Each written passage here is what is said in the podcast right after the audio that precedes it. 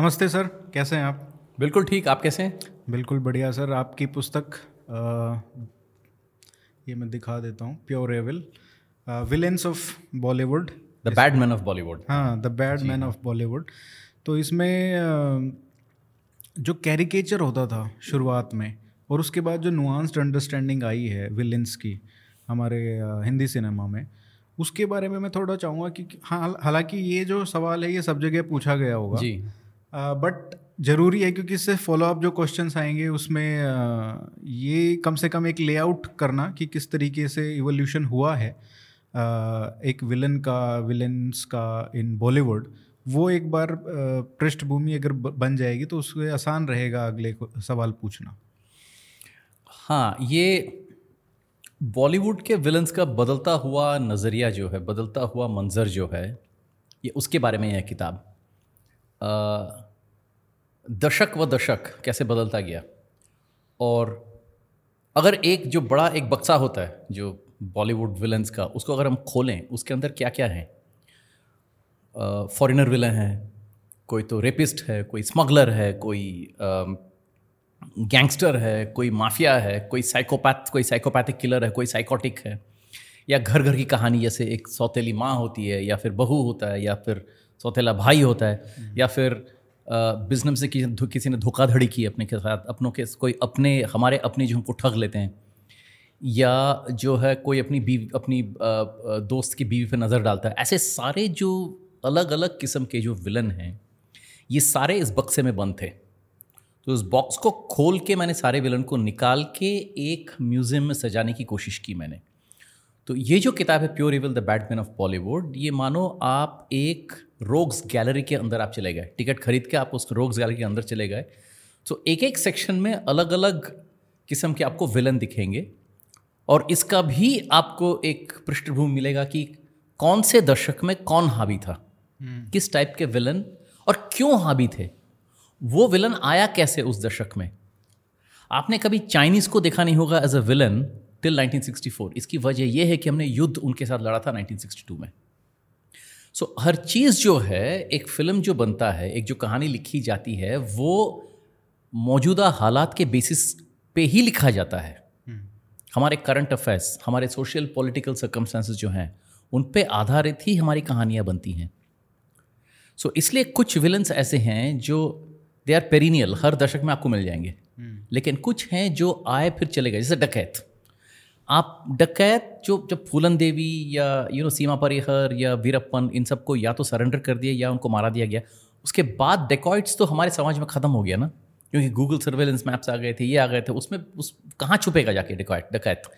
सो फ़िल्मों में ख़त्म हो गया। सो ये किताब जो है it tracks the changing face of Bollywood villainy with the changing socio economic reality और मैं ये कहूँ कि ये एक ज्ञान किताब नहीं है it's complete Bollywood mainstream masala entertainment किताब है ये तो हम्म। इसमें एक बात और भी है जैसे जिस तरीके के विलेन आते गए हैं हर हम्म। दशक में हम्म। आ, उसमें एक बहुत बड़ा रोल विलेन को दर्शाने के लिए मतलब हाउ कैसे आप उनको दूसरों से हीरो से अलग दिखाएँगे तो एक ड्रेस ड्रेसिंग सेंस और वो सब उसका कितना बड़ा रोल है? क्योंकि अगर जैसे गब्बर सिंह की हम बात करते हैं तो उसमें वो जिस तरीके से ड्रेसिंग है उनका अब वो कहीं पे भी शायद ना मिले आपको भारत में, जिस तरीके से वो ड्रेसिंग करते हैं। और ऐसा कई मतलब विलेंस का है, जैसे जो दिखाते थे ठाकुर और वो सब इस तरीके के विलन दिखाते थे गाँव में। मतलब ऐसा कोई ड्रेस करता नहीं है लाइक काले कपड़े पहन के और वो मालाएँ डाल के। मतलब तो ये ड्रेसिंग और इसमें कितना रोल इसका रहा है डिफाइन करने में या एक कैरिकेचर करने में? ड्रेस तो बाद में आएगा आप नाम ही ले लीजिए। कोई हीरो का नाम गब्बर सिंह हो सकता है। हम्म। कोई हीरो का स्क्रीन नेम मुगाम्बो हो सकता है। नहीं हो सकता है। क्योंकि हमारे जो हैं कुछ टाइप फेसेस हैं कि हीरो का नाम रवि होगा या विजय होगा या आ, आ, जो भी है विनोद होगा सुशील होगा ऐसे ही कोई नाम होगा। रघु होगा। हम्म। क्योंकि हीरो जो है एक टाइप कास्ट है कि भाई वो अच्छा आदमी है उनके उसके गुण अच्छे हैं उसका नाम अच्छा है उसकी फैमिली अच्छी है गरीब होगा शायद लेकिन हर अच्छाई उसमें होगा। और विलन जो है उसमें हर बुराई होगी उसमें। वो न सिर्फ़ स्मगलिंग करता है वो लड़कियों को छेड़ता भी है वो गरीबों को पीटता भी है वो अपनी नौकर को गाली भी देता है हर चीज़ में बुरा है वो। सो so, ये जो है वेरी बाइनरी जो दर्शाया जाता था ये पहले के फ़िल्मों में होती थी। और हर चीज़ में देखिए एक ऑडियंस जो है ऑडियंस को जब तक हम थोड़ा सा एग्जैजरेट न करके दिखाएँ उनके समझ में नहीं आएगा। hmm. क्योंकि ऐसे it's a very heterogeneous audience अब हर कोई में तो एक एक तरह की मेच्योरिटी नहीं होती है ना। कुछ लोगों में होती है बट अधिकांश लोगों में नहीं होती है। आप जब तक उसको गैरिश कॉस्ट्यूम में या गॉडी कपड़े पहना के या खुनखार आवाज़ में बात कर रहा है या उसका नाम वैसे कुछ हो जैसे किसी का नहीं हो सकता है।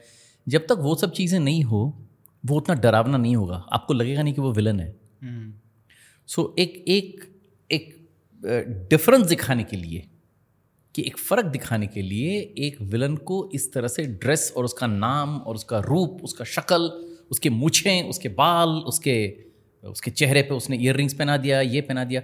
सो so, इन सब चीज़ ये सब प्रॉप्स की बहुत ज़रूर की ज़रूरत महसूस की गई थी। लेकिन बाद में बदलता गया उसकी बात मैं करता हूँ।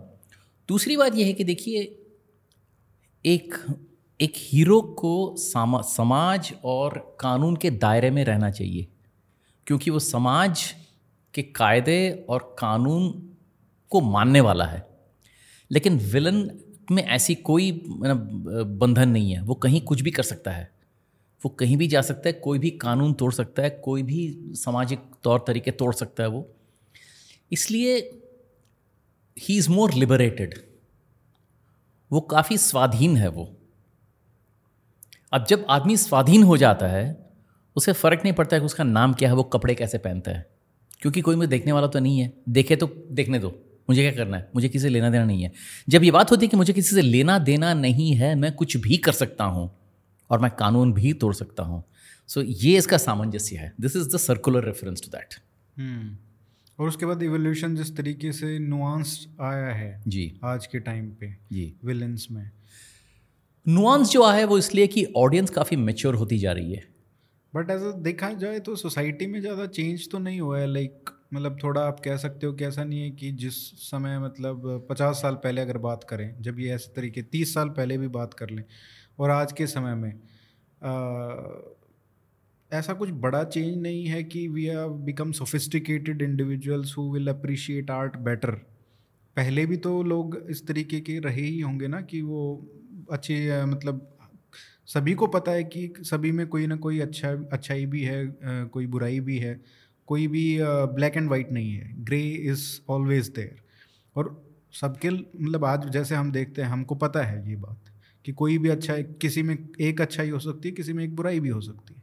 तो ये बात तो पिछले तीस चालीस साल पहले भी पता ही होगी सोसाइटी में। As a fundamentally drastic change तो शायद नहीं आया है। तो वो कहीं ना कहीं रादर देन सोसाइटी क्या वो एक film making as an art वहाँ पे जो जिस तरीके का टैलेंट आया है उसमें कोई फ़र्क है या uh, हमने उस समय सोचा ही नहीं लोगों ने जो फ़िल्म बना रहे थे कि ऑडियंस अप्रिशिएट करेगी उसको? Basically dumbing it down for the masses देखिए रामायण पहले है महाभारत बाद में।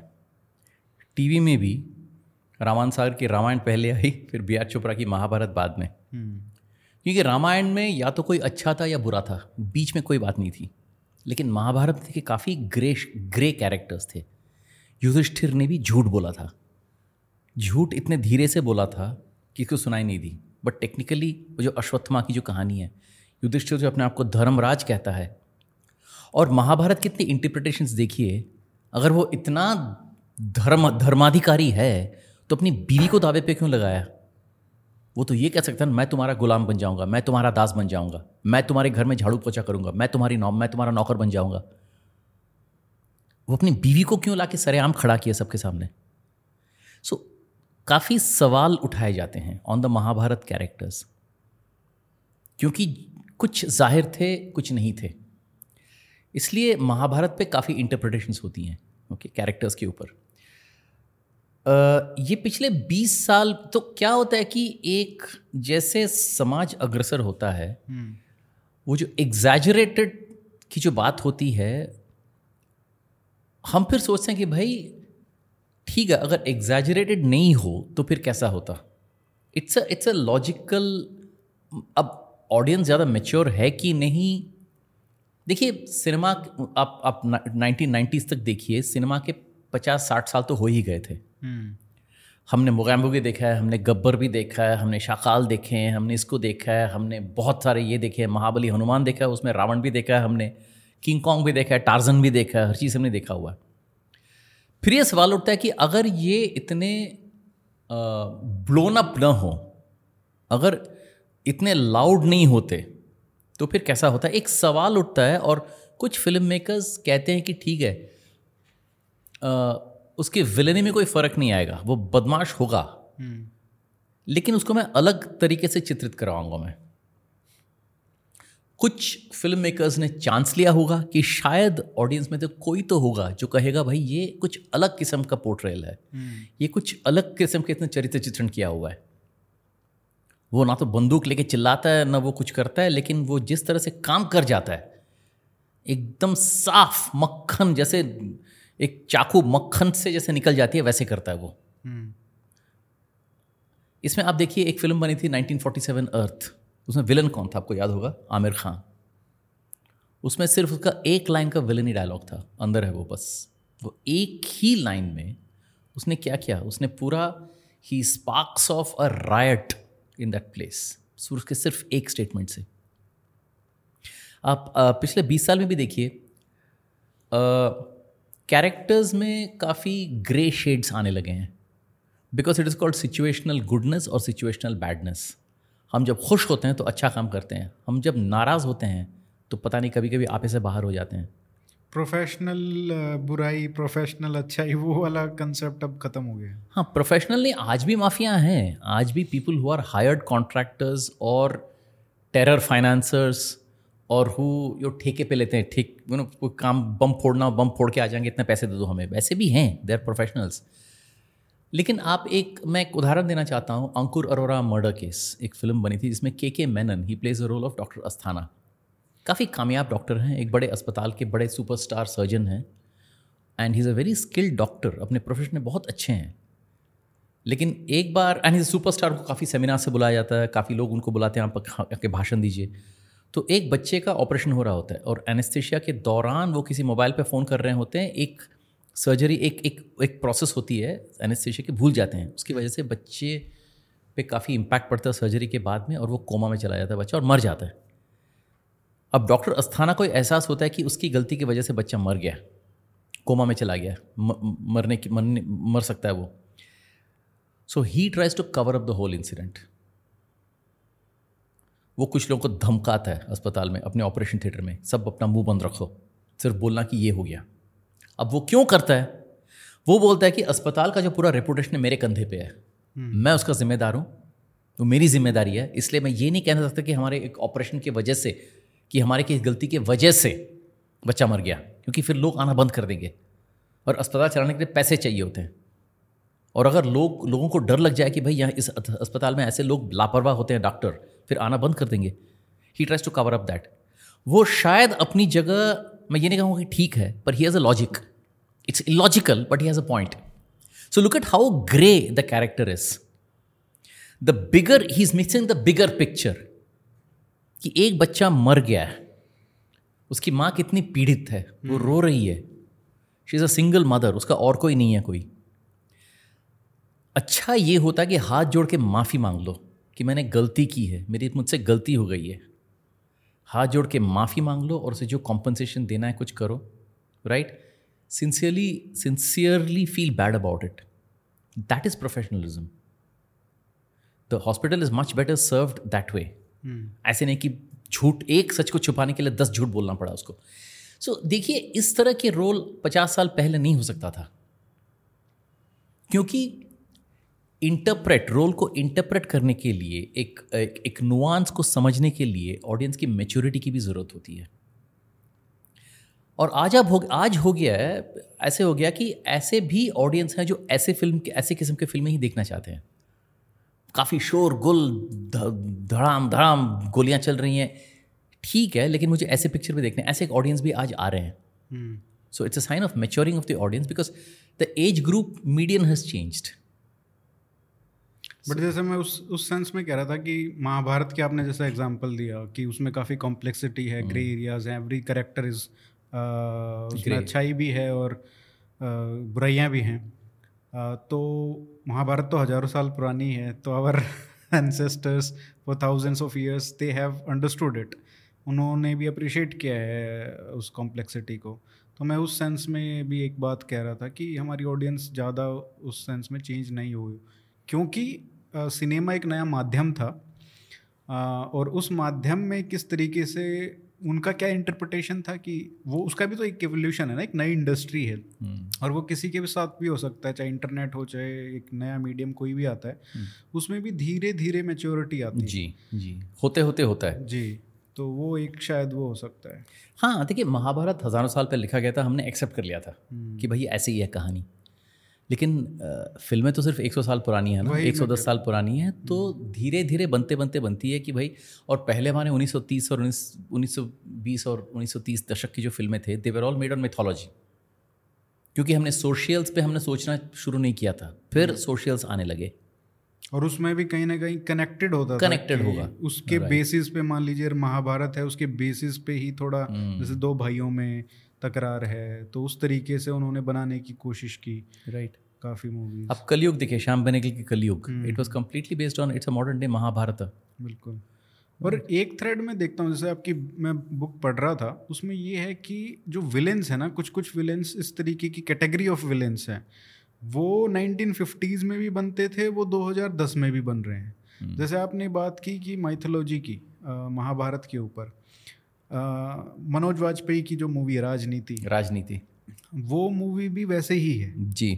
एकदम उसी एंगल पे बनी हुई है और वो इस शताब्दी में बनी है। जी बिल्कुल। क्योंकि महाभारत है ही है ही ऐसी कहानी। हाँ। देखिए कुछ कहानियाँ जो हैं दे हैव एज्ड वेल कुछ किरदार जो हैं दे हैव एज्ड वेल अब एक सास बहू के बीच तकरार एक बिज़नेस में फ्रिक्शन अच्छे दोस्त होने के बावजूद भी कहीं ना कहीं कुछ कुछ धोखाधड़ी करना ये इंसान है और अक्सर इनका बर्ताव ऐसे ही हो सकता है ये कभी बदलेंगी नहीं। आ, फिर आप देखिए महाभारत अब देखिए it's hard core politics. Human psychology about politics. कि भाई ये अच्छा है कि ये अच्छा है? ये अच्छा है लेकिन ये मुझे इतना अच्छा नहीं लगता है। हम्म। तो मेरे ख्याल से उसी को अच्छा कहते हैं। ठीक है? Which is which is counter intuitive right where I show a personal preference for some one where I don't go only by objective data I bring in my opinion as well and opinion not backed necessarily by facts by perception या अगर मैं इसके लिए कुछ करूँगा तो वो मेरे लिए कुछ करेगा। लेन देन का मामला है। hmm. किसी को नौकरी के लिए चुनना है किसी को कोई ठेका देना है कि भाई वहाँ से पॉलिटिशियन का कॉल आ गया है कि इसको आप ठेका दे दीजिए। ठीक है? या फिर मैंने पॉलिटिशियन के इलेक्शंस के लिए मैंने कुछ डोनेशन दिया है। फिर मैं जाके बोलूँगा मंत्री जी आप तो बधाई हो बधाई हो आप तो मंत्री बन गए ये ली मिठाई विठाई और हमारा जो वो कॉन्ट्रैक्ट है वो क्या होगा? तो मंत्री बोलेगा हाँ हाँ हाँ हाँ ये लीजिए। तो बुला के बोलेगा ये कॉन्ट्रैक्ट इन्हीं को क्यों नहीं दे देते? ये give and take to circumvent the system to sort of put your personal preference ये तो ये तो ये this is natural this is मैं ये नहीं कह रहा हूँ ठीक है बट ये अक्सर होता है। तो ऐसी जो फ़िल्में बनती हैं ऐसी जो कहानियाँ बनती हैं जैसे कि इसलिए आप देखेंगे political mafia from the nineteen eighties onwards you see it's a three way nexus between the politicians criminals and the police काफ़ी फ़िल्मों में ये तीनों का जो है ये जो त्रिकोण है ये काफ़ी फ़िल्मों में देखने को मिला है आपको। क्योंकि एक दूसरे को सपोर्ट करते हैं। एक दूसरे को बचाते हैं वो। और कभी किसी की ज़रूरत नहीं तो एक उसको निछावर कर देते हैं कि भाई इसको मार दो। क्योंकि उस टाइम पे एक तरीके से पॉलिटिक्स में भी नई ब्रीड ऑफ़ पॉलिटिशियंस केम जो काफ़ी करप्शन से एसोसिएटेड हाँ, हुए। हाँ. उसके बाद फिर बिज़नेस भी थोड़ा थोड़ा बढ़ रहा था लोग अमीर बन रहे थे। हम्म। पैसा भी आ रहा था देश में। तो वो नेक्सस का कहीं ना कहीं एक रिफ्लेक्शन था या रिफ्लेक्शन नहीं तो कम से कम फियर तो था। और इसलिए महाभारत जैसे कहानियाँ आप जैसे कलयुग 1980 में बनी थी और हम्म। राजनीति 2010 या 2011 में बनी थी। इट्स वेरी रिलेवेंट आज के दिन में भी उतना ही रिलेवेंट है क्योंकि महाभारत अब politics and Rajneeti was about politics बिल्कुल। और आप देखेंगे एक और जो है हमेशा से होता है that is the angry young policeman जो सच्चाई के रास्ते पे चलना चाहता है चाहे वो विजय खन्ना हो जंजीर का चाहे अनंत वेलांकर हो अर्ध सत्या का और सिंघम। वो कहता है यार मैं पढ़ा लिखा आदमी हूँ मैं बेवकूफ़ नहीं हूँ मैं अनपढ़ जाहिल नहीं हूँ। हम्म। मैंने पढ़ाई की है मैं वर्दी पहना हूँ पर इस वर्दी से कुछ मैं कर क्यों नहीं पाता हूँ? किसी को पकड़ने जाऊँ ऊपर से फ़ोन आ जाता है कि इसको छोड़ दो। किसी को अरेस्ट किया फ़ोन आ गया पॉलिटिशियन को उसे छोड़ दो मेरा आदमी है। मैं क्यों छोड़ूं? बोले नहीं नहीं आप वो खुद नहीं बोलेगा उसके सुपीरियर से बुलवाएगा। हम्म। क्यों? ऐसे क्यों हो रहा है? और फिर जब वो सिंगम उस पॉलिटिशियन को बिठा के पीटते हैं हाँ। तो वो फिर तालियाँ भी बजती हैं। क्योंकि वो एक लोगों में एक कथारसिस एक हाँ, कथारसिस होती है। हाँ ऐसे ही हमें देखना है। हाँ, लोगों का तालियाँ बजाना that is our internal catharsis कि मारो इसको। हम्म। इसको सबक ऐसे ही सीखना चाहिए। सीधी रास्ते सीधी उंगली घी नहीं निकली तो इन लोगों को इन लोगों के साथ ऐसे ही बर्ताव होना चाहिए। हम्म। क्योंकि ये किसी कानून का दाव पेच में निकल जाते हैं ये लोग। जैसे सर विलन्स में क्या होता है कि पहले जिस तरीके से होता था ग्रैंड डायलॉग्स होते थे। लेकिन आज के समय में हम देखते हैं तो बहुत ही सटल तरीके से होता है। पहले इस तरीके के डायलॉग होते थे कि अभी उनको सुने तो हम हँसी आती है कि यार इतना माहौल बनाने की क्या ज़रूरत है। तो वो उसकी कॉमेडी वैल्यू बची है। अभी पुरानी मूवीज़ देखते हैं तो। बट ये जो डायलॉग्स ने किस तरीके से एक तो डिफ़ाइन किया है विलेंस को और आज के समय में वो ट्रांजिशन भी किस तरीके से आप देखते हैं? हाँ डायलॉग्स भी जैसे कपड़ों का जैसे उसके चेहरे का वो भी एक एट्रीब्यूट है कि हम्म। उसको कितना खौफनाक कितना डरावना बना जाए। मैं ये नहीं कह रहा हूँ कि डायलॉग डायलॉग्स की अहमियत ख़त्म हो गई है। मैं तो ये कहूँगा कि डायलॉग को जिस तरह से कहा जाता है पहले होता था विलन यानी कि लाउड वॉइस आप खामोश पिक्चर देखिए अमोल पालेकर। डायलॉग उनका भी लंबा चौड़ा डायलॉग है लेकिन क्या कहते हैं? शबाना मुझे अब तुम्हारी जान तो लेनी ही पड़ेगी। तुम समझ रही हो ना? वो कहीं ज़्यादा डरावना है कि ऐसे कहता है जैसे मुझे तुम्हें आइसक्रीम खिलानी ही पड़ेगी। राइट साइकोपैथ हाँ साइकोपैथ मतलब उसको he is grown insensitive to the idea of death और लाइफ तो एक मुजरिम जो होता है एक कातिल जो होता है वो अपना आता है एक मकसद लेके मैं काम ख़त्म करके जल्दी वहाँ से निकल जाऊँगा। तो इसलिए आज हम देखते हैं कि तीन बार पिस्तौल फायर करता है गोलियाँ नहीं चलती हैं फिर हंसने लगता है ज़ोर ज़ोर से हंसता है ज़ोर ज़ोर से हंसता है फिर तीन गोलियाँ मारता है मर जाता है।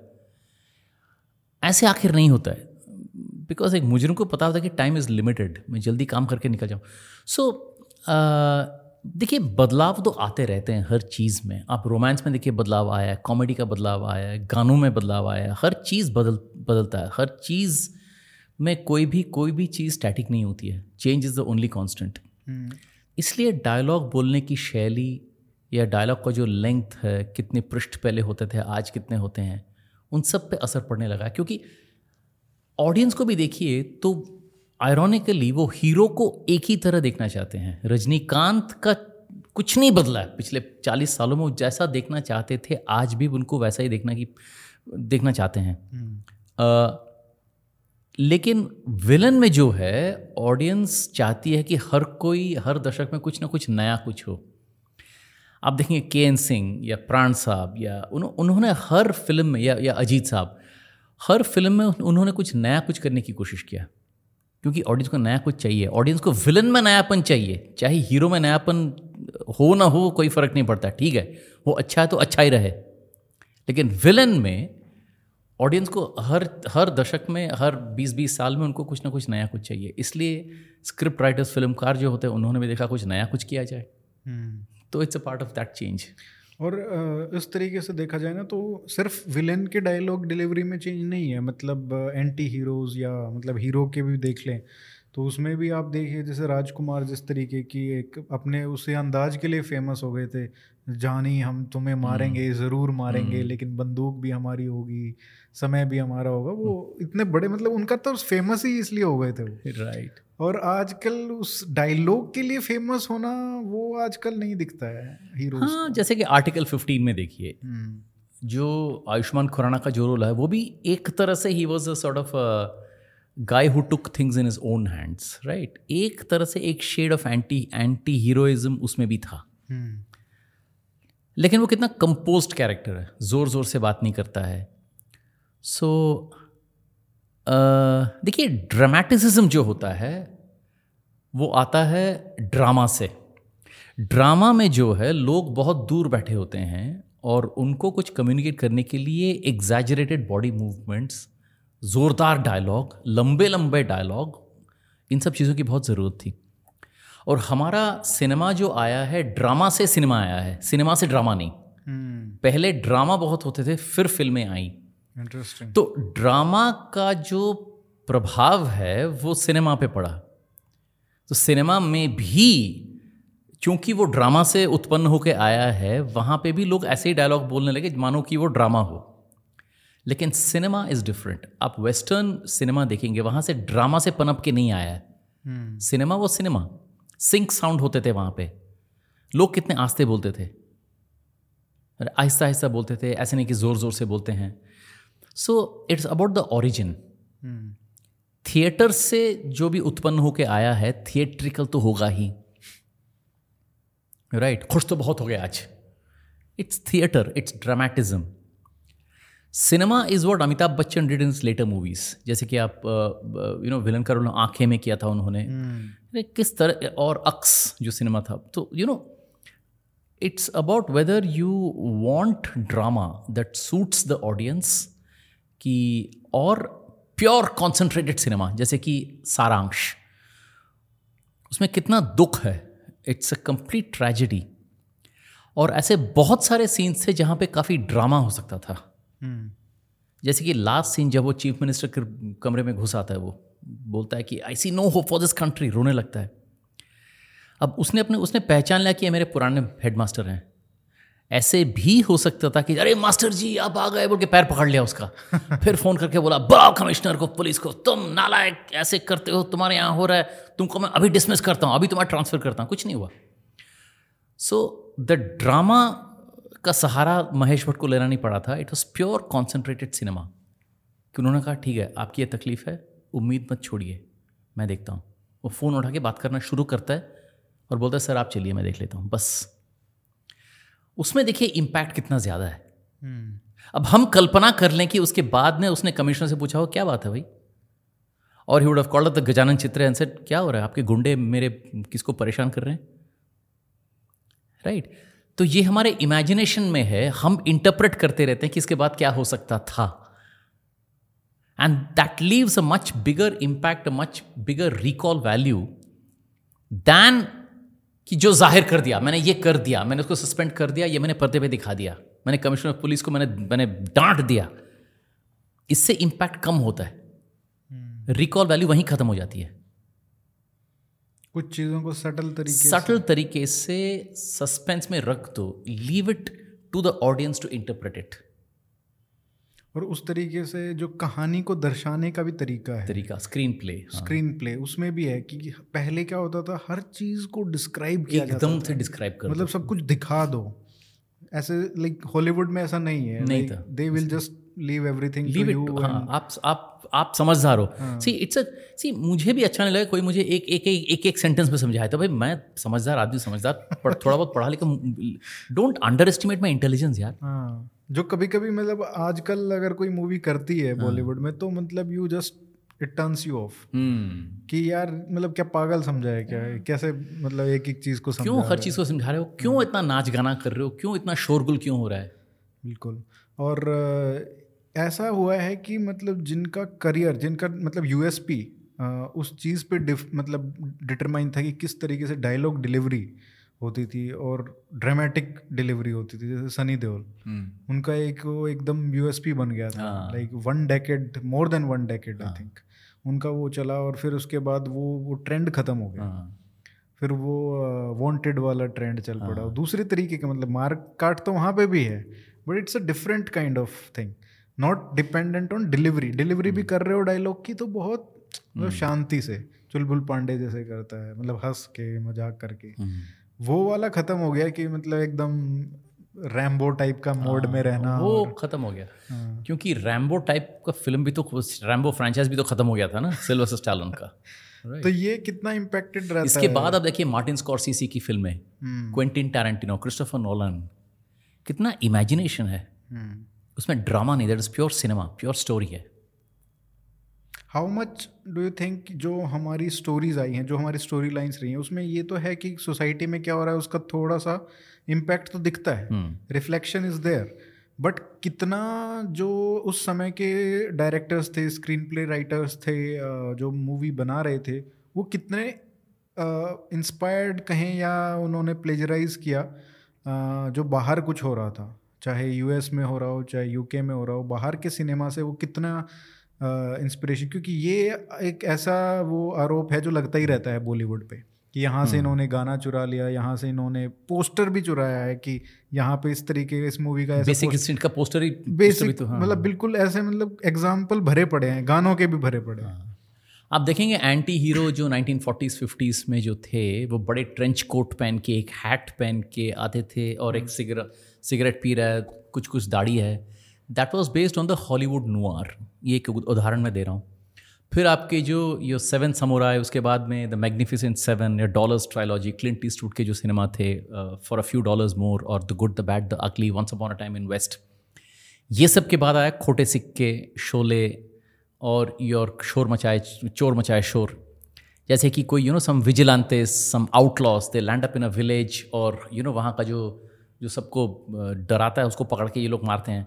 So that was very much based on that that उसलिए नाम आया करी वेस्टर्न जिसको हम कहते हैं hmm. वैसे टाइप का फ़िल्म वांटेड में भी आया ना लेकिन क्या होता है कि इस तरीके से कॉपी कर बैठते हैं कि भाई एक हिंदुस्तानी विलेज में कोई जीन्स हैट और वो बड़े गमबूट्स पहन के घूमेगा क्या भाई hmm. ऐसे तो नहीं होगा ना तो आप जो आप जो वहाँ से ले रहे हो इंस्पिरेशन सोच समझ के लिया करो हर चीज़ से इंस्पायर होने की ज़रूरत नहीं है hmm. जो काम की चीज़ हो उसी को इंस्पायर कीजिए आप और फिर एक ऐसा दौर भी आया जैसे जो करण जोहर के ऊपर जो आरोप लगता है हाँ। कि वो बाहर जाके शूटिंग करते थे हाँ। और वो फिर सब इंजॉय करने लगे कि यार अच्छा मतलब एक हॉलीडे भी है काम भी हो रहा है हम्म। तो वो सीनरी ऐसे है कि जैसे आजकल मज़ाक उड़ता है वो मूवी जो शाहरुख की क्लासिक है हम्म, हम्म, कि वो अगर मतलब उसका दिल्ली में सेटिंग था कि ये सेटअप जहाँ पे है इसका दिल्ली में है और उस तरीके का सीनरी और वो सब जब देखते हैं तो वो तो मतलब बाहर शूट हुआ है कि भाई ऐसे चांदनी चौक में ऐसा कहाँ दिख रहा है इतना बड़ा और हम्म। खुला ग्रीन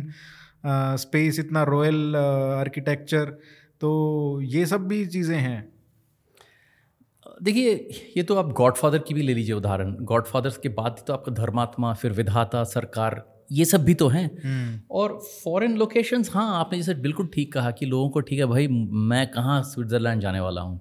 ये तो करण जौहर के पहले आ गया था। अब सिलसिला में देखिए वो तो कम्प्लीटली शॉट इन एम्स्टरडेम और इवन बिफोर दैट आप वो देखिए ना इवनिंग इन पैरिस वो सब भी तो यूरोप में शूटिंग हुई थी। So it has always been there just that Karan Johar to to different level because cinematography technologically काफ़ी अग्रसर कर चुका था। सो hmm. so, ये करण जौहर ने शुरुआत नहीं की थी। ये actually if you look at it Raj Kapoor साहब ने कश्मीर में जाके कुछ शूटिंग की थी उन्होंने राइट hmm. right?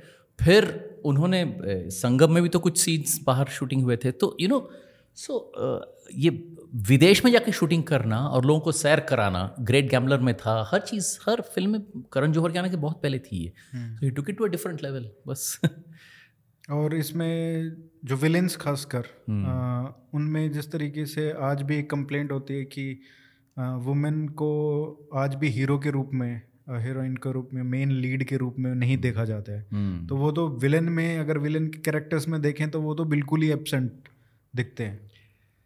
नहीं फीमेल विलन्स भी रही हैं। But as a sidekick as a vamp रही हैं।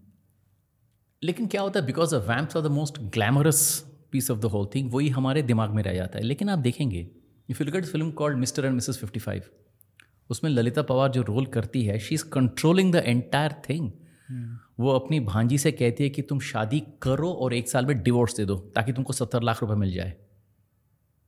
Right right? वो भी तो विलन विलन विलनी है। और even you know this control freaks और और आप पेइंग गेस्ट में देखिए ना where she murders her husband because वो हस्बैंड अधेड़ उम्र का है, और ये जो है Shubha Khote she murders he plots and murders her husband तो इन लोगों ने भी काफ़ी काम काम किया है। इनके हाथ भी खून से रंगे हैं। हम्म। और एक नारी दो रूप और बिंदु जो हवस में जो करती है she tries to killer husband because वो बहुत अमीर आदमी है और she is a young lady and she wants lead a new life Josheela में भी तो वही किया था। She tries to murder her husband so ऐसे काफ़ी आप कर्ज में देखिए कामिनी। हाँ Kamini in Karz she was a sidekick to Premnath उसके इशारे पे वो अपने हस्बैंड को मारती है। क्योंकि प्रेमनाथ कोर्ट केस हार चुका था। और रवि वर्मा का जायदाद मिलने का एक ये था कि कामिनी को सामने खड़ा करो उससे शादी करवाओ और शादी के दिन ही मार डालो उसको। hmm. उस आदमी को मार डालो ताकि कामिनी के ज़रिए इसको सारा जायदाद मिल जाए। So Kamini in fact it was Kamini who was a hook but otherwise there have been stand alone female villains आप जय संतोषी माँ की रोल लीजिए ना जय संतोषी माँ में वो जो दो बहुएँ दो बड़ी और मजली बहुएँ होती हैं वो तो वैम्प नहीं थी। लेकिन कैसा कैसे मतलब किस तरीके से घर को तोड़ा किस तरह से इसको मतलब एकदम बेघर कर दिया छोटी बहू को उसको तो एकदम भिकारन बना के छोड़ दिया। वो भगवान ने आके बचाया। हम्म। वो बेचारी लड़की बच गई बिकॉज़ जय संतोषी माँ के बचा लेती हैं। पर ये बड़ी और मजली बहू जो होती हैं they were not vamps but they were villains so ये कभी कभी लगता है कि लड़की यानी कि वैम्प्स लेकिन ये may be not completely true आप किताब में पढ़ेंगे एक चैप्टर है मेहंदी रंग लाएगी ब्लड ऑन आर हैंड्स उसमें देखिए कैसे कैसे विलन जो वैम्प्स नहीं थी the female villains are there इसमें. काफ़ी है इसमें लेकिन। और uh, हम ये तो बात करते हैं कि ग्लोबल सिनेमा ने किस तरीके से इम्पैक्ट किया है। बट अभी जो ट्रेंड चल रहा है वो ये है कि south cinema south Indian cinema वहाँ से जो मूवीज़ आ रही हैं वो बहुत इम्पैक्ट कर रही हैं। खासकर ये ट्रेंड शुरू हुआ बाहुबली के बाद। hmm. और आजकल तो मतलब ऐसा हो गया कि Bollywood as it is script उठा के अपने करेक्टर्स को डाल के वो ऐसे हिंदी में उसको डब कर दें तो भी कोई दिक्कत नहीं है। बट हाँ। वो फिर से पूरी मूवी बनाना और वो वो बल्कि चलती भी नहीं है यहाँ पे। एक्सेप्ट सम एक्सेप्शंस ये एक नया ट्रेंड चला है। तो आप इसको किस तरीके से देखते हैं? क्या डिफरेंस फंडामेंटली क्या डिफरेंस है साउथ इंडियन सिनेमा और हिंदी सिनेमा में?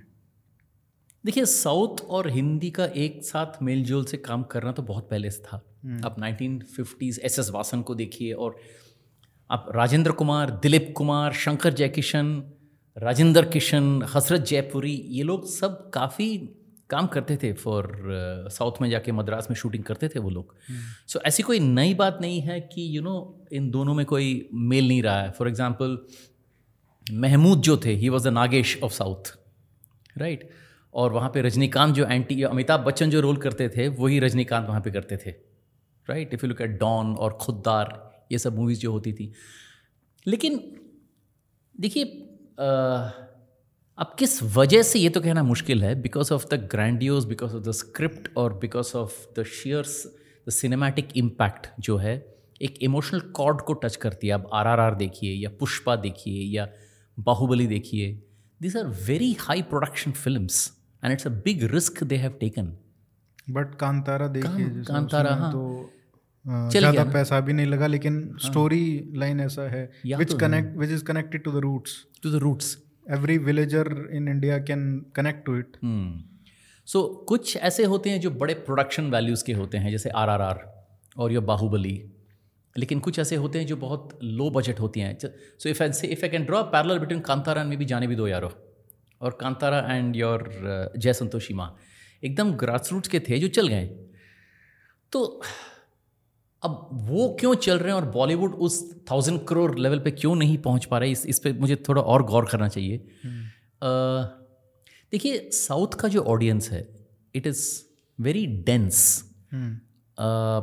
आप अगर बॉलीवुड का ऑडियंस देखें तो हमको लगता है कि सारी दुनिया सारा हिंदुस्तान ही हिंदी बोलती है लेकिन ऐसी बात नहीं है। If you look at Metro Bombay or Calcutta or whatever, the the audience is split between Hindi or English movies, hmm. right? लेकिन आप साउथ में देखेंगे maybe Chennai it's a cosmopolitan crowd लेकिन if you look at Coimbatore look at Salem Erode Trichy Ernakulam ये वो इतने Ernakulam is in Kerala of course if you look at the smaller towns वहाँ सिर्फ़ तमिल फ़िल्में चलती हैं राइट hmm. right? आप अगर महाराष्ट्र के छोटे छोटे गाँव में जाएँगे वहाँ लो बजट हिंदी फ़िल्में चलती हैं या मराठी फ़िल्में चलती हैं।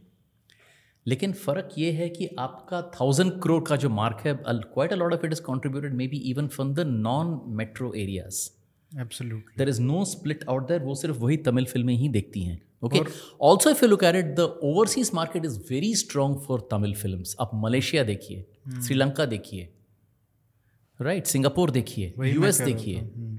कितने सारे हैं? बाहर भी काफ़ी अच्छा मार्केट बहुत अच्छा मार्केट है बहुत बड़ा मार्केट है। हम्म। पूरा योर साउथ ईस्ट एशिया का जो मार्केट है फिर your US market so the it's a big market it's a much bigger market which maybe we don't realise it's a much denser market but R R R का जो phenomena है why do you think कि वो इतना fame मतलब इतना कैसे हो गया कि लाइक पागल हो रहे हैं बाहर लोग पागल हो रहे हैं उसको देख के? उसमें ऐसा क्या है कि it is having such an impact देखिए जो फ़िल्में इमोशनल किसी इमोशनल कॉर्ड को टच कर गई right it's like a mass hypnotism right अब शोले क्यों चली? Right right? शोले पहले चार हफ़्ते तो फ्लॉप चली थी ना?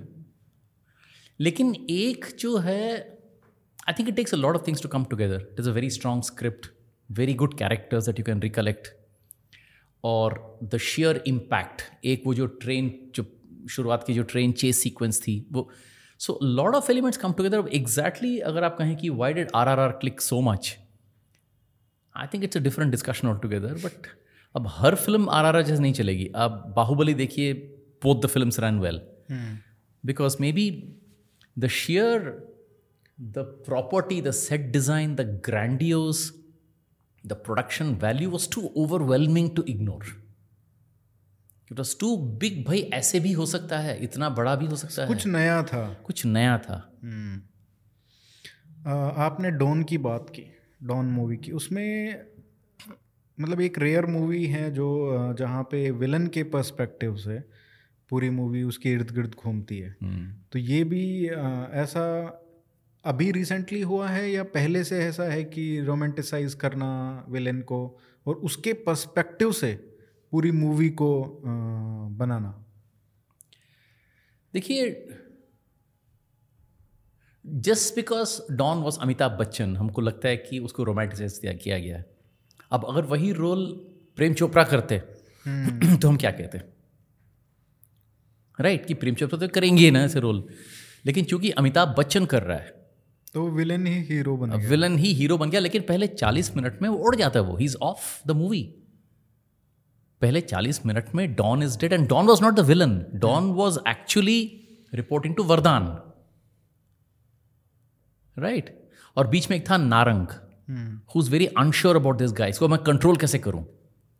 क्योंकि वरदान जो था he is like the owner of the club और नारंग जो है he is like the manager of the team And Don is a star striker. Right? He's a superstar striker, but he has to be controlled. Mm. Right? He was not the kingpin. He was not the kingpin of the team. He was not the big Don. He was not like Don Vito Corleone. He was not like Dharamdas of Dharmatma. He was not Shakal of Yadav Ki Barat. He was not like Teja in Zanzir. He was lower down in the hierarchy. अब चूँकि वो अमिताभ बच्चन है और इस सफ़ाई से उन्होंने role को एग्जीक्यूट किया अ ग्लेज्ड एलिगेंस किस सफ़ाई से बात करते हैं राइट उसी लिए हमारे दिमाग में बैठ गया कि चाहे उसको रोमांटिसाइज किया गया but it was Amitabh Bachchan. ऐसे वही कर सकते हैं और कोई नहीं कर सकता है। But if you look at forty forty minutes later is nowhere in the film और वो गैंग पे कुछ फ़र्क नहीं पड़ा। गैंग का काम चल रहा है क्योंकि it was Narang and ultimately Vardaan controlling the whole thing फिर जिस अमिताभ को से हम काफ़ी वाकिफ हैं वो तो आ गया ना वो पाँच चबाता चबाता आ गया ना वो। वही तो that is Amitabh we all know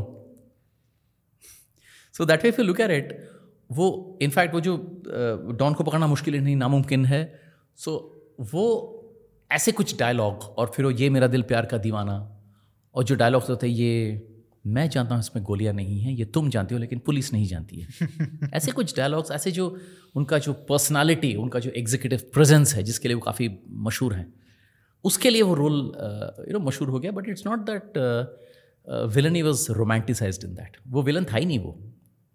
but कहीं ना कहीं वो वहाँ तक आते आते आज तक आते आते जैसे धूम की पूरी हाँ, सीरीज़ में तो वही होता है। राइट धूम में ये हुआ कि yes if you look at really starting Dhoom और शाहरुख वाली डॉन में भी। शाहरुख वाली डॉन में बिकॉज़ वो असली डॉन मरा नहीं होता है। द डिफरेंस बिटवीन द 1978 वाला डॉन इन 2006 में द असली डॉन ज़िंदा होता है।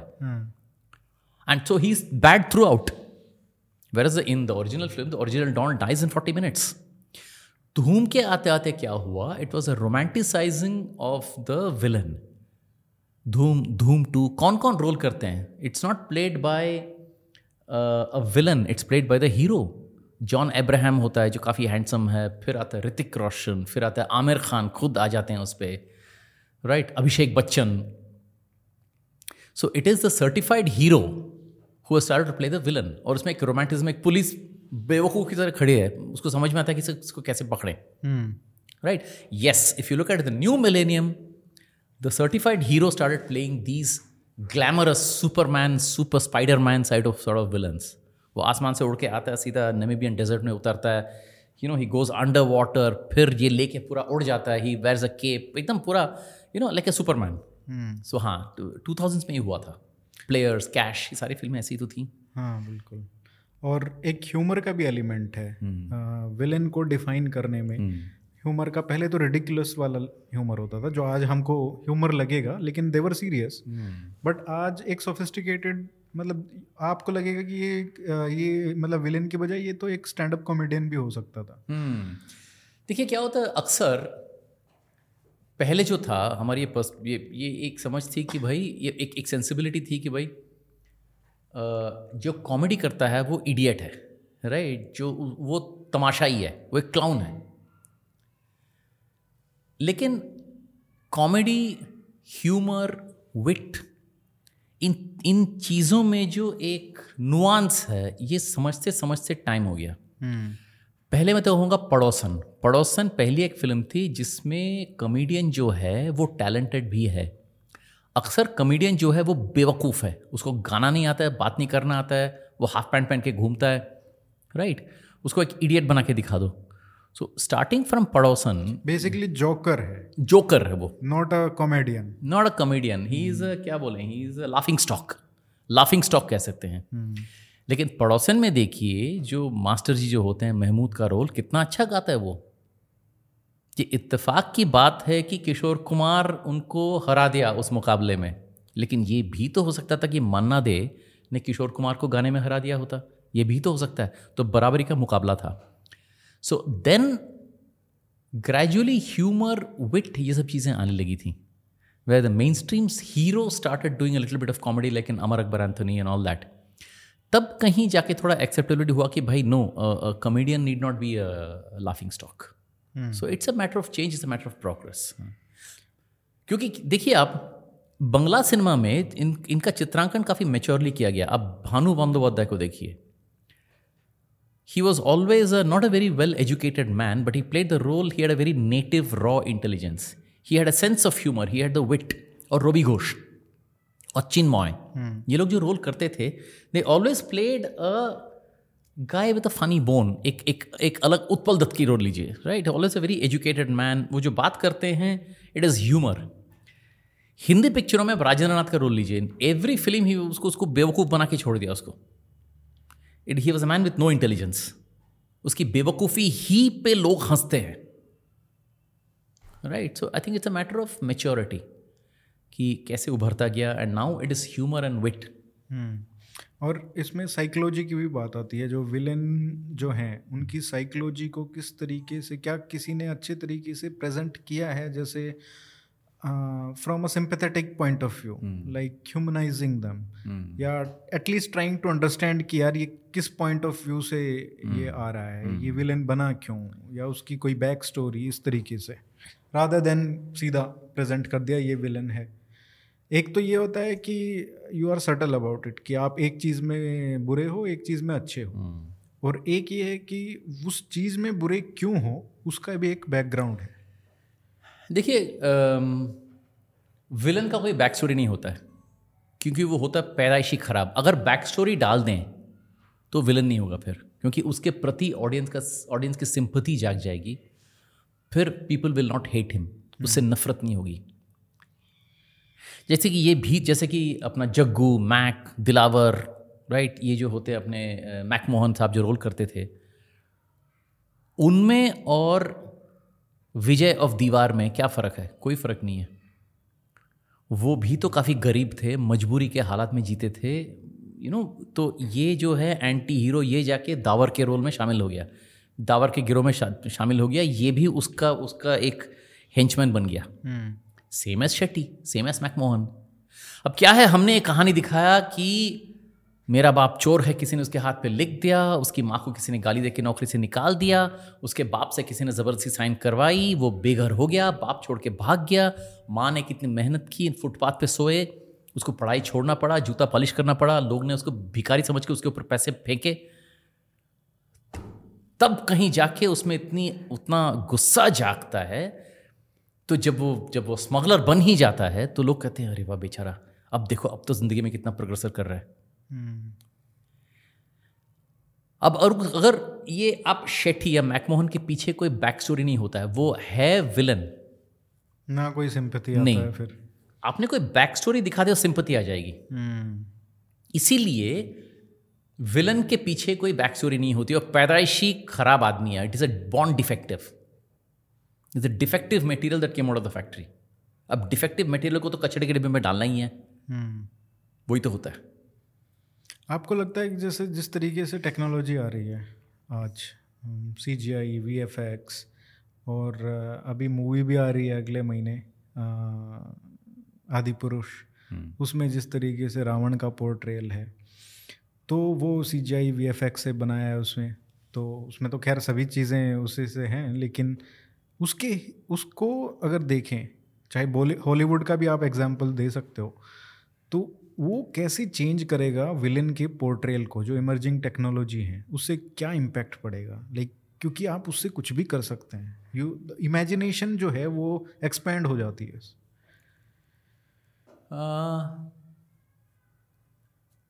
नए एवेंजर्स में है जैसे। तो वो भी एक तरीके से नए इन्वेंशंस तो हैं। जैसे मोला राम का जो रोल था इन इंडियाना जोन्स जो अमरीश पुरी ने किया था राइट वो भी तो काफ़ी ड्रामेटिक रोल था। हम्म। दैट्स बिकॉज़ वो रोल वैसे ही था। वो क्या करता है? ही इज़ अ सॉर्सरर और ही इज़ अ तांत्रिक और वट एवर राइट क्योंकि लोगों पे इन्फ्लुएंस डालने के लिए उसे वैसा बात करना ही चाहिए। एनी anyway, अब उस ज़माने में अगर वी एफ़ एक्स होता तो they would it would have enhanced his villainy हाँ टेक्नोलॉजी की वजह से obviously everything will get enhanced but I hope it doesn't get exaggerated क्योंकि फिर वो वही वापस फिर तो वही चले वापस चले गए ना वही साठ साल आप वीएफएक्स का सहारा ज़रूर लीजिए।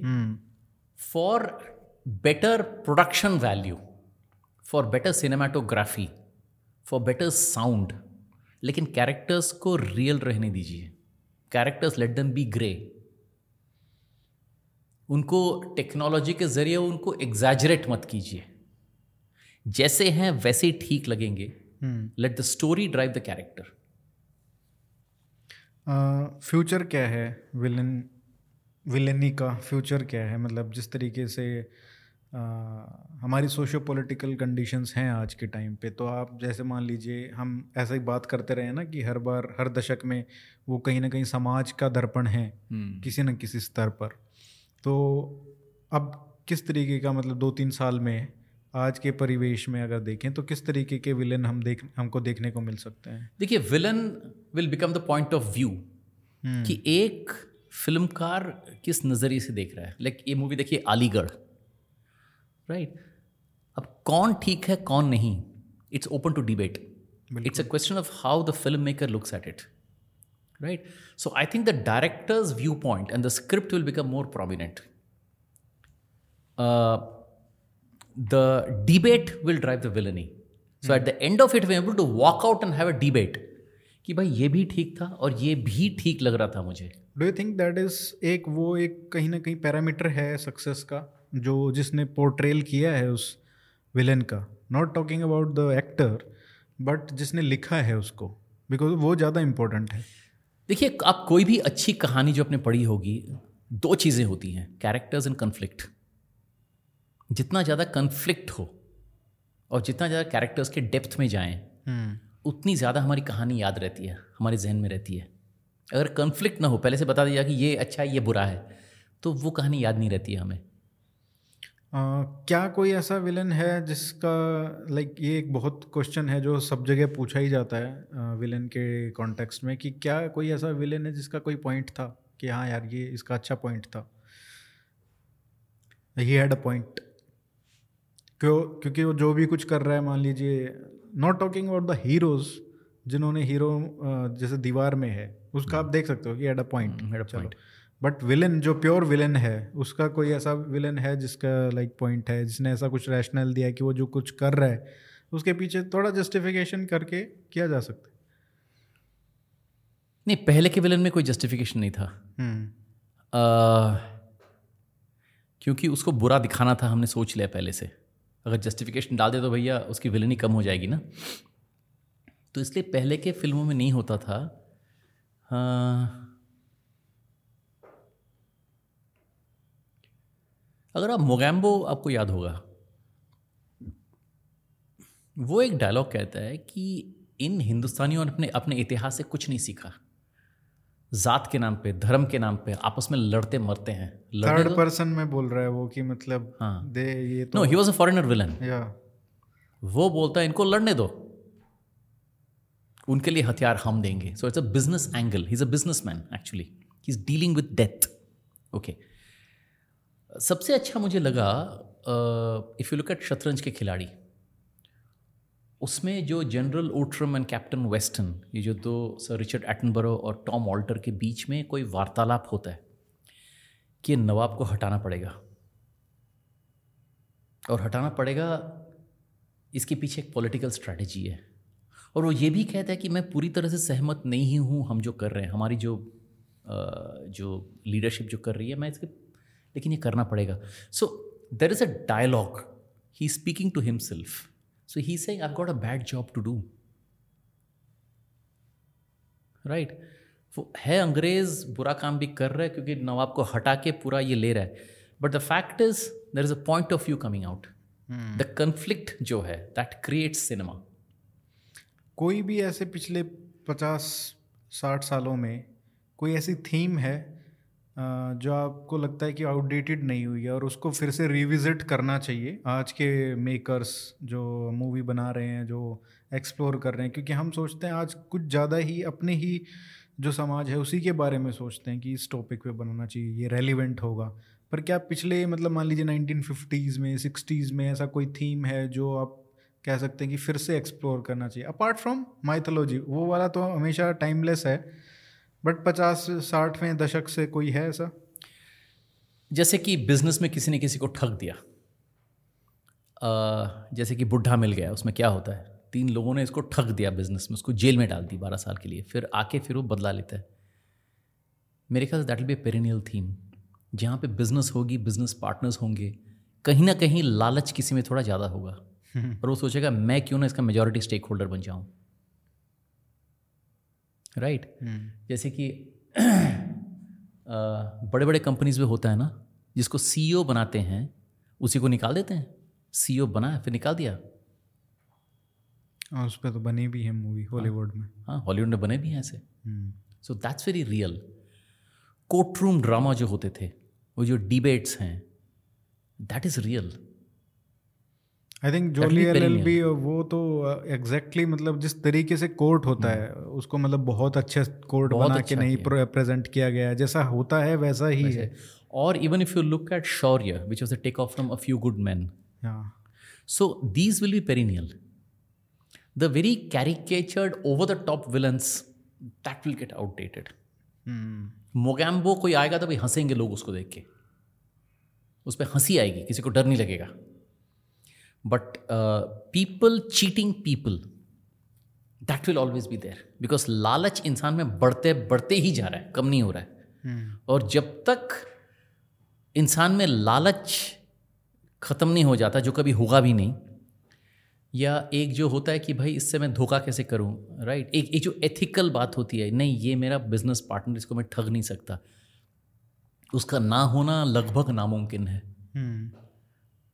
So when ethical values get eroded, that type of villainy will continue to thrive आपने शौर्य की बात की उसमें सबसे मतलब एक तरीके से इतनी अच्छी एक्टिंग की है मतलब इतना ज़बरदस्त है वो सीन वो कम से कम दो तीन मिनट का ही है तीन चार मिनट का है के के मैनन का।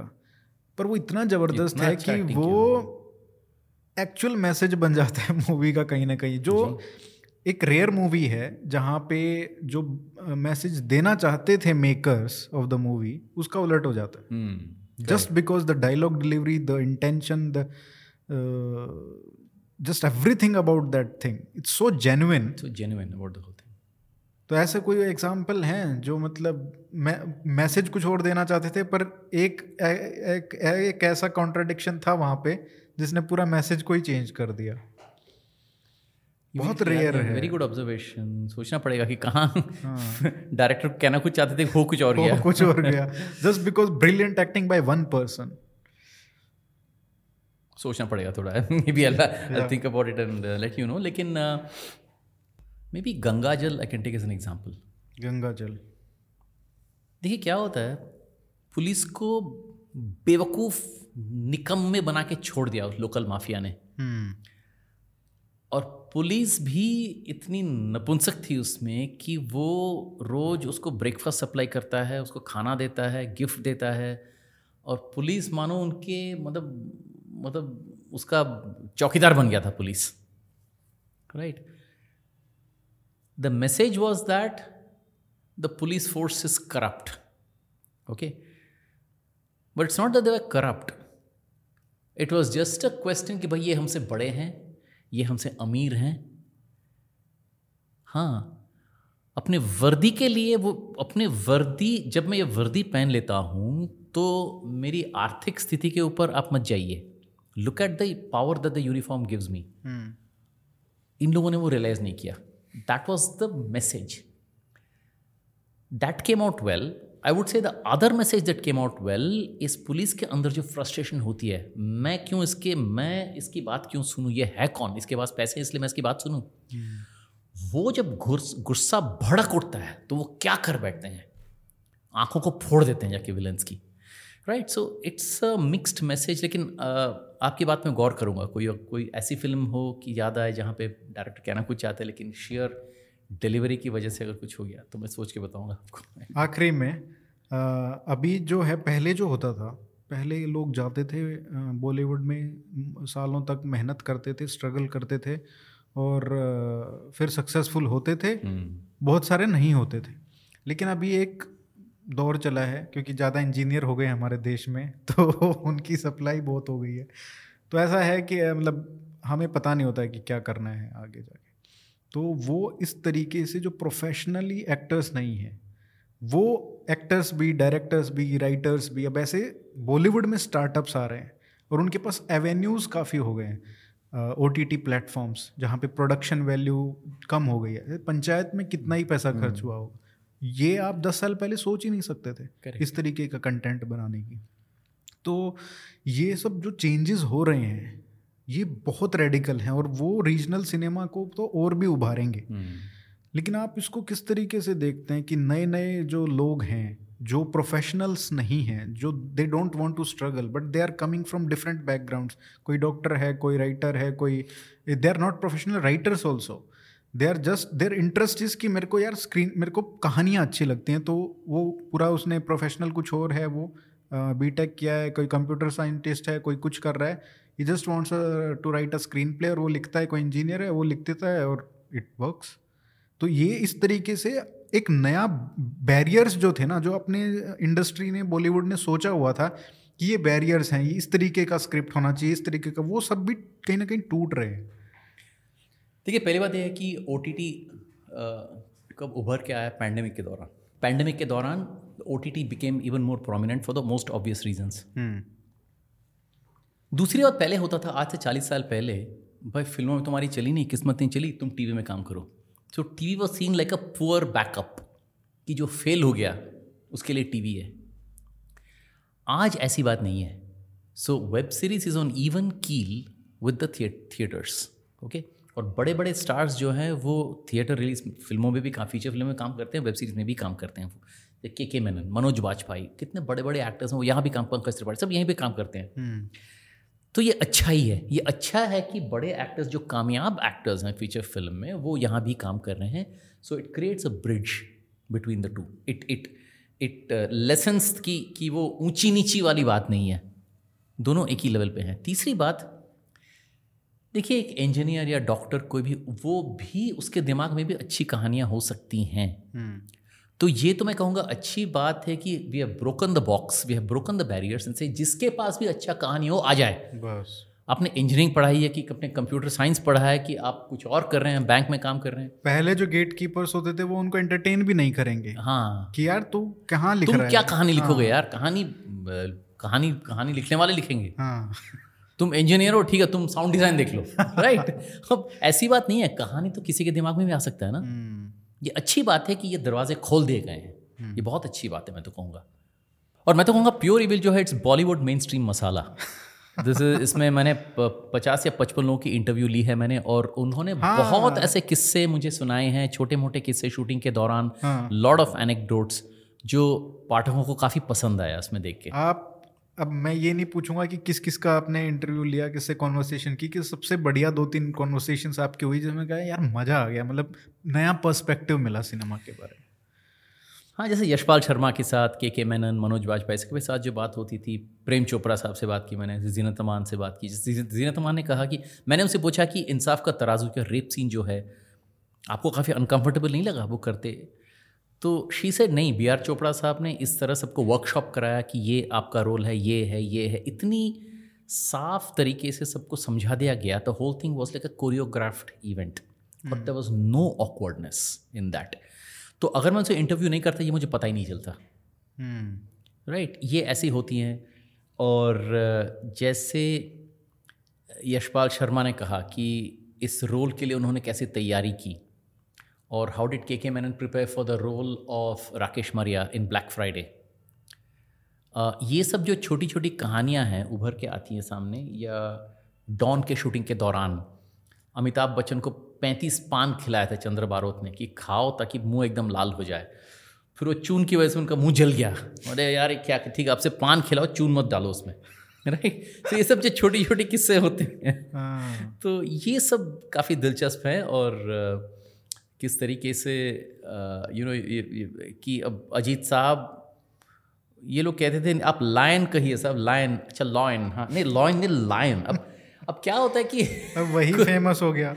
अब कुछ अब हिंदुस्तान में इतने सारे भाषे भाषा बोलने वाले लोग हम हर किसी की अपनी शैली होती है। अब साउथ इंडियन से पूछेंगे तो वैसे उसका तो प्रोनाउंसिएशन वैसे ही होगा ना। बंगाली अलग तरीके से बोलता है जो जो पंजाबी अलग तरीके से बोलता है जो उत्तर प्रदेश का होता है। हमारे देश की यही तो खासियत है यही तो खूबी है कि इतने अलग अलग किस्म के लोग हैं। एक, एक और एक गुलदस्ता है हमारा देश एक गुलदस्ता है इसमें काफ़ी सारे फूल हैं राइट रंग बिरंग की इतने सारे फूल हैं यही तो हमारे देश की खासियत है। तो अब अजीत साहब जो अब उनका ये स्टाइल था बोलने का लॉयन। हाँ, अब अच्छा हुआ उन्होंने अपना स्टाइल बदला नहीं। बिल्कुल। देखिए वो लॉयन कितना पॉपुलर हो गया। गैंग्स ऑफ़ वासीपुर में भी वो सिनेमा नहीं बोलता है हाँ, सनीमा बोलता सनीमा है। सनीमा हाँ हाँ। तो ये सब चीज़ें मैटर करती हैं। हालाँकि अभी आ, सभी जगह के आ, अच्छी अच्छी करने लग गया है बॉलीवुड। जैसे पर हरियाणवी पे अभी उतना पकड़ नहीं आया है। तो वो कैरिकेचर हो जाता है जैसे हमने जो भी पॉपुलर मूवीज़ आई है दंगल इंक्लूडिंग तो उसमें वो बोलने का तरीका बोलने नहीं आता है। लेकिन जब वही रोल रणदीप हुड्डा या जयदीप अलावत करते हैं हाँ। तो वो फिर तो अलग से अलग निकाल के आता है। वो एग्जैक्टली रियलिस्टिक देखिए हॉलीवुड में भी तो होता है ना। बिल्कुल। जैसे कि आप इंग्लिश मूवी कॉकनी एक्सेंट में बात करते हैं जो पढ़ा लिखा होता है he speaks in a very sophisticated English जो रस्ते में जो जो न्यूज़पेपर बेचता है लंदन के शहरों में गलियों में वो अलग उसका कॉकनी एक्सेंट होता है राइट तो हमारे यहाँ तो उससे ज़्यादा there are far more diversity in our country हमारे देश में तो काफ़ी डाइवर्सिटी है उनके मुकाबले। तो हम क्यों ना करें?